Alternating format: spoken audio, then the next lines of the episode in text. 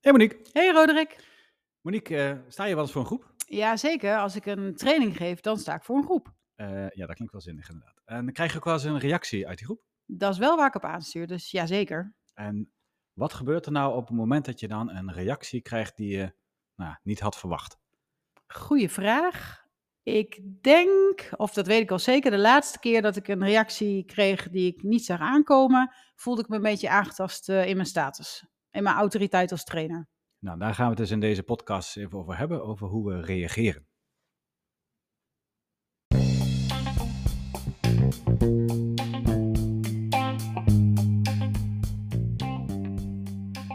Welkom bij de podcast Gedrag van alle dag van Behavior Boost.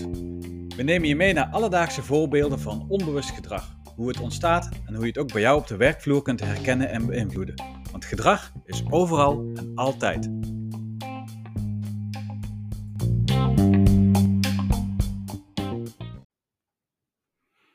Jij werd dus geraakt op je autoriteit en een stukje status, uh, Monique. Het, ik had laatst een lezing. Uh, mooie zaal vol, ging leuk. Was een lezing, ging over gedrag, ons vakgebied. Gedrag in teams, gedrag in organisaties. Uh, en ik stond daar eigenlijk mijn verhaal te doen, of een beetje hippe term, ik stond daar mijn ding te doen. Ehm, en dan heb je aan het eind van zo'n zo'n lezing heb je altijd de Q&A, de questions and answers. Dat is dan vaak zo'n laatste tien minuten van zo'n uh, van zo'n lezing. Dan mag dan de zaal mag dan vragen gaan, uh, gaan stellen. En ik kreeg een paar vragen, hartstikke leuk. Die vroeg een beetje door op wat ik had, had verteld. Dus daar werd ik nog eens een keertje extra nou, versterkt eigenlijk vooral ook in waarom ik daar stond met mijn mooie verhaal. Maar op een gegeven moment stond er iemand op. En die begon, naar mijn beleving, ontzettend kritisch te zijn. Mm -hmm. En eigenlijk nog erger, uh, het gevoel wat ik erbij kreeg was dat hij eigenlijk probeerde in die laatste vijf minuten van de Q&A eigenlijk mijn hele verhaal van drie kwartier daarvoor eigenlijk gigantisch onderuit te schoffelen. Dus je werd ook geraakt in je status en autoriteit waarschijnlijk. Nou ja, met name dat, dat laatste, dat ik op een gegeven moment dacht, ik, ik begreep, eigenlijk begreep ik er helemaal niks van. Ik begreep niet waar zijn reactie vandaan kwam, waar zijn uh, emoties uh, vandaan kwam. En het kwam er eigenlijk gewoon op neer dat zo'n beetje alles wat ik had lopen roepen en lopen zeggen, uh, daar was hij het eigenlijk gewoon niet mee eens. Of dat was jouw interpretatie van wat hij zei? Nou, en dat is eigenlijk ook waarom dat ik het ook, uh, ook hier ook, uh, ook aanstip. Want ja, uh, in het moment was dat de interpretatie die ik er nou, eigenlijk met name een beetje onbewust aan, aan gaf. En daar ging ik dus onbewust ook op reageren. Um, omdat ik me inderdaad eigenlijk wel, ik, voelde me eigenlijk gewoon een beetje geambushed en een beetje, een beetje aangevallen. Maar naar de hand zat ik in de auto en ik zat mezelf naar af te vragen. Ik denk, wat gebeurde daar nou eigenlijk? En dan heb ik het niet eens zozeer over nou, het, het, het, specifieke geval, er stond iemand op en die begon kritisch te zijn. Maar met name over mijzelf. Wat gebeurde er nou eigenlijk met mij op dat podium? Waarbij ik echt zoiets dacht van, oké, ik, nou, ik kon die man eigenlijk wel wat aandoen, eh, ongeveer. Ja, en dat, dat gevoel wat jij beschrijft, dat was precies het gevoel wat ik uh, dus ook kreeg uh, in die training waar ik aan refereerde. En ik heb dat inderdaad net als jij ook even zitten terug beredeneren. En ik merkte, dat was iemand die stelde een kritische vraag over een opdracht die ik de mensen liet doen. En daar denk je natuurlijk van tevoren heel goed over na. En je denkt ook dat jij als trainer een zekere autoriteit hebt, want daarom mag jij voor de groep staan. Dus op het moment dat die deelnemer de, het model wat ik hun wilde laten invullen in twijfel nam, voelde het alsof ze aan mij twijfelde, aan mijn capabilities, of ik wel het juiste model had uitgekozen. Dus misschien was dat ook hetgene wat er met jou gebeurde, dat hij een soort van twijfelde aan jouw verhaal omdat hij er allemaal dingen over ging zeggen. En dat hij daardoor iets, iets, iets aanstipt wat, nou ja, een soort van in, in de kern van jouw zijn raakt of zo. Ja, ik, ik, ik, toen ik naar de hand in de auto zat, dacht ik ook, ik denk, ja, wat, wat was nou eigenlijk hetgeen wat mij nou het meest raakte? Dat de beste man kritisch was. Nou, ik wil van mezelf graag geloven dat ik daar niet zo heel erg wakker van lig uh, eigenlijk. Ik ben maar kritisch, dat maakt het alleen maar leuk, zo'n uh, zo'n discussie. Uh, maar het, ik besefte mij achteraf dat het ook echt wel wat te maken had met, met een stukje interpretatie. En dat deed me dan heel erg denken aan. Uh, uh, nou ja, ook, ook wel een klein beetje, zeg maar. Ik, ik, ik voelde dat bij mij op dat moment eigenlijk die motivatie er gigantisch onderuit ging. Dat ik echt, wat, wat doe ik hier eigenlijk? En waarom zou ik hier überhaupt zijn? Ik ben hier voor jullie en niet voor mezelf. Beetje dat idee. En nou ook waar kan ik de factuur naartoe sturen? En ik wilde eigenlijk zo snel als mogelijk weggaan. En ik, ik vroeg me dus gewoon echt af, denk, waar komt dat nou vandaan? Ja, en als ik hem even naar mijn eigen voorbeeld uh, trek, dat is ook wel uh, iets wat ik vaak gebruik in, uh, in coaching. Ik werd op dat moment dus echt geraakt in mijn, in mijn status, in mijn autoriteit als, als trainer. En je hebt een heel mooi model, dat heet het SCARF-model. Ja. En eigenlijk zegt dat model, als je in een van je eh, ja, primaire identiteitsdingen is het bijna geraakt wordt, dingen die je belangrijk vindt, dan hebben we als mensen natuurlijke neiging om ons bedreigd te voelen.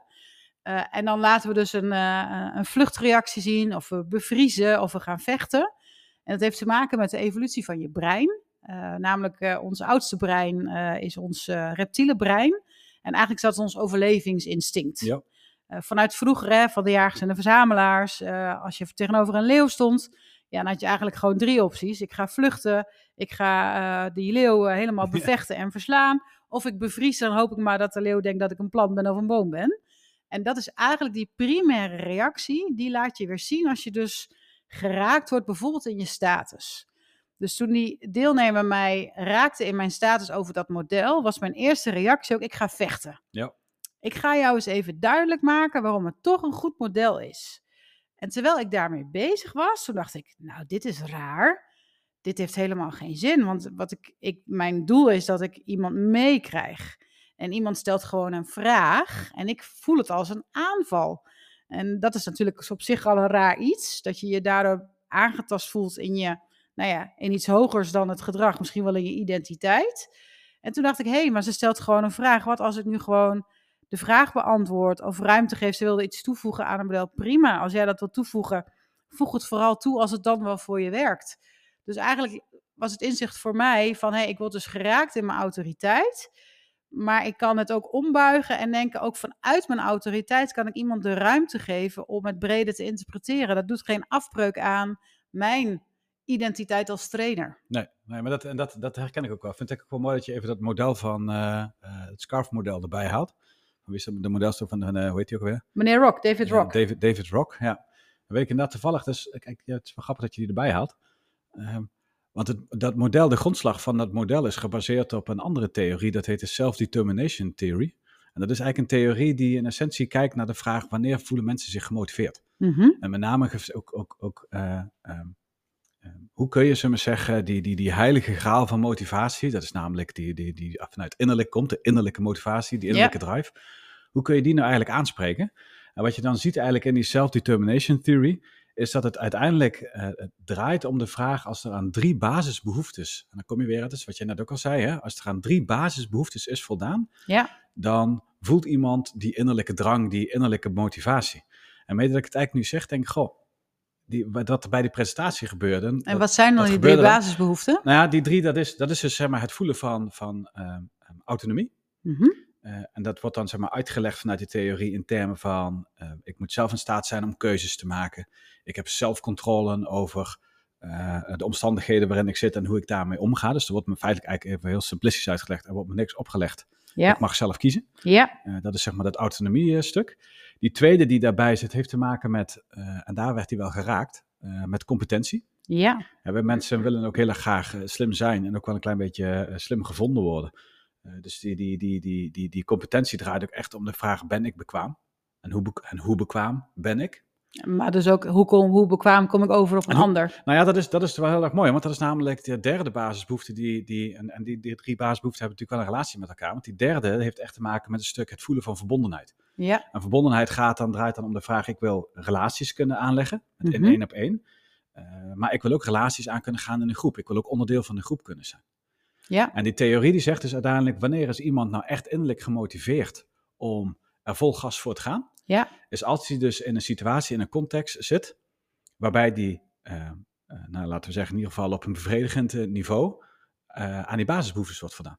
Ja, precies. Ja, en dat is inderdaad wel een mooi haakje met, uh, met SCARF, want dat gaat inderdaad ook over motivatie. Wanneer voel ik me bedreigd in wie ik ben of Ja. wanneer voel ik me beloond? En dan is het misschien goed voor de luisteraars om nog even dan de letters van SCARF toe te lichten.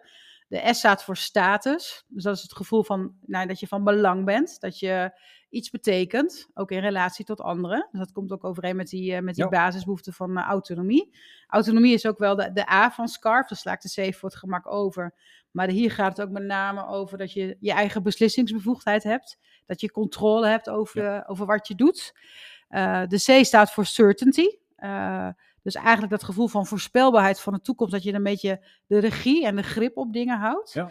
Dus dat je niet bent overgelaten aan een ander, want dan voel je je machteloos. En dat is juist een bedreigende situatie. Ja, dus is ook echt het autonomiestuk, hè? Ja. Hangt er ook mee samen, inderdaad. Je had het al over die uh, verbondenheid, die relaties. Dat is de R van relateness in, uh, in het model van SCARF. Uh, en wat je wil voorkomen is dat je het gevoel van uitsluiting krijgt. Ja. Want dat is natuurlijk ook ons, wel onze menselijke behoefte. Dat is ook je tweede brein, je zoogdierenbrein. Gaat ook over dat relaties aangaan met anderen. Dus als ik en niet in mijn reptiele brein vlucht, dan ben ik bezig met die relaties met anderen. En wat er, wat de laatste is, de F, maar veel mensen zeggen ook, het is misschien niet eens een aparte, want het gaat over fairness, eerlijkheid ja. of gerechtigheid, welke Nederlandse rechtvaardigheid, welke uitleg je er ook aan wil geven. De meeste mensen zeggen wel, dat ligt er misschien wel gewoon overheen, want uiteindelijk vindt iedereen dat heel belangrijk. Dat je gelijk wordt behandeld, dat er eerlijkheid is. Um, en als je dus in een van die letters van SCARF wordt geraakt, Ja. uh, dan krijg je dus die bedreigingsreactie van in je reptiele brein, vluchten. Ja, en dan sluit je als het ware af. En dat was dus wat in een split second bij mij in die training gebeurde. Dus ik dacht, oh, ik word geraakt. Hoppa, verdedigen. Ja. Om toen te denken, ja, maar dit is helemaal niet helpend. Uh, ze heeft helemaal niet de intentie op mij, op mijn identiteit. En dat is het, hè. ik word geraakt in mijn identiteit. Terwijl ze gewoon een vraag stelt over een, methode. Maar omdat ik dat dan zo naar mezelf toetrek, dat is wat ik zelf doe in mijn gedrag, krijg ik dus dan eigenlijk die bedreigingsreactie daaruit. En dat vind ik dan wel fascinerend, dat uh, blijkbaar als je, nou ja, ik heb in mijn trainersrol wel eens dat ik denk van, ben ik echt die autoriteit? Doe ik het goed genoeg? Uh, uh, leg ik het goed genoeg uit? En dat is denk ik ook iets wat je uiteindelijk naar grote hoogte brengt, hè? Ja. Want een stukje onzekerheid daarin zorgt er ook voor dat je extra je best doet om het goed te doen. En dan heb je het gevoel, oh jee, iemand prikt er doorheen. Nou, maar dat is, dat is wel grappig, want dit is namelijk ook wat er, wat er bij mij gebeurde met, uh, tijdens die lezing. Uh, weet je, in het moment, vond ik in ieder geval van mezelf, kon ik er prima mee, uh, mee, mee, omgaan. In de zin, ik heb een braaf antwoord gegeven en daar waar ik nou, daar geen zin in had, of in die split second de inschatting maakte dat het überhaupt geen zin had, nou ja, heb ik het gepareerd en verder in de volle wetenschap. Dat je op een gegeven moment ook gewoon is de Q&A is dus voorbij. En dan kun je gaan, dan kun je van het podium aflopen en dan is het ook weer voorbij. Maar het was met name dan achteraf ook, als je het dan dus ook hebt, hebt over die, die, die motivatietheorie, die self-determination theorie. Ik merkte dat het stellen van de vragen wat de man deed, vond ik helemaal niet zo erg. Dat is prima, dat is wat ik net ook al zei. Weet je, wees lekker kritisch. En als je het ergens niet mee eens bent, joh, be my guest alsjeblieft. Want dat maakt het in de interactie leuk. En daar kunnen we met z'n allen eigenlijk alleen maar van, van leren. Er zijn verschillende inzichten, verschillende Mhm. perspectieven. Dat is prima. Eh, maar het ging om de manier waarop. Het ging echt op de manier waarop. Het was in mijn ogen, het was heel aanvallend. Het was heel erg met een intonatie in zijn stem van... eh, jij weet niet waar je het over hebt en ik weet dat wel. Nou, kon ik verder ook niet beoordelen. Maar dat was zeg maar ook echt dat gevoel... En dat is waar ik inderdaad merkte, nou, dat zit dan in, in, in mijn, uh, uh, uh, nou, dat zit bij mij zeg maar ingebakken. Ja, dan ga ik de vechtmodus in. Want ik sta wel op het podium hè, en jij zit in het publiek, jij bent naar mij aan het luisteren. Ik ben ingehuurd om hier een verhaal te komen vertellen, dus hoe de piep ben jij om mij hier nu even de les te komen lezen. Terwijl achteraf, toen ik in de auto zat, zat ik daar nog eens over na te denken. Ik denk, ja, hij wel wonderlijk. Want zo'n beetje alle dingen die ik zojuist noemde, ja, ik kan je er geen bewijslast van geven dat dat ook echt daadwerkelijk op zijn minst de intentie van de beste man was om dat zo te doen. Het kwam er gewoon denk ik heel verrot uit en voor de rest wilde die alleen maar de interactie aangaan. Ja, maar het is wel wat het met me deed, want Ja. ik, ik merkte namelijk wel dat ik, weet je, je zit in zo'n zaal, je staat op dat podium, daar ben je toch al best wel kwetsbaar, want je hebt daar, uh, nou, dat was een zaal met, met wat was het, 60, 70 mensen volgens mij, ja, keer twee, hè, dus dat zijn 120 tot 140 ogen die op jou gericht zijn. Uh, dus als je gulp open staat, ziet iedereen dat om aan te geven. Je bent dat is heel kwetsbaar. Uh, en ineens word je aangevallen. Dus dat gevoel van een stukje zekerheid, waar je, wat, je, wat ik had, en die zekerheid kwam voort vanuit een stukje kennis en expertise en het verhaal. Het is niet het eerste keer dat ik het vertel, het is ook ons dagelijks werk, dus ik weet echt wel waar ik het over heb.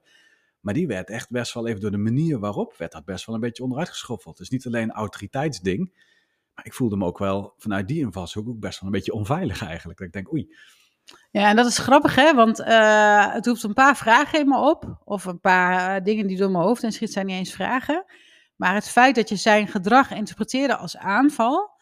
Uh, terwijl hij dat helemaal niet zo bedoeld had. Maar je, op jou kwam het over als een aanval. Precies, ja. En uiteindelijk bepaalt de ontvanger hoe het gedrag wordt ervaren. eh, daar zou ook een stukje onzekerheid voor jou toch achter kunnen zitten, waardoor je het als aanval percipieerde. Ik was er niet bij, geen idee wat er non-verbaal, whatever gebeurde, het stemvolume, dat soort dingen. En doordat je je aangevallen voelt, gedrag roept gedrag op, ga jij de verdediging in. Want dat is Ja. een soort, en dan noem het een bedreigingsreactie, maar ook in de Roos van Leary, als we er nog een ander model tegenaan gooien, eh, is dat vanuit eh, eh, de ik-kant aan de linkerkant, aanval roept verdediging op, wat we heel erg herkennen.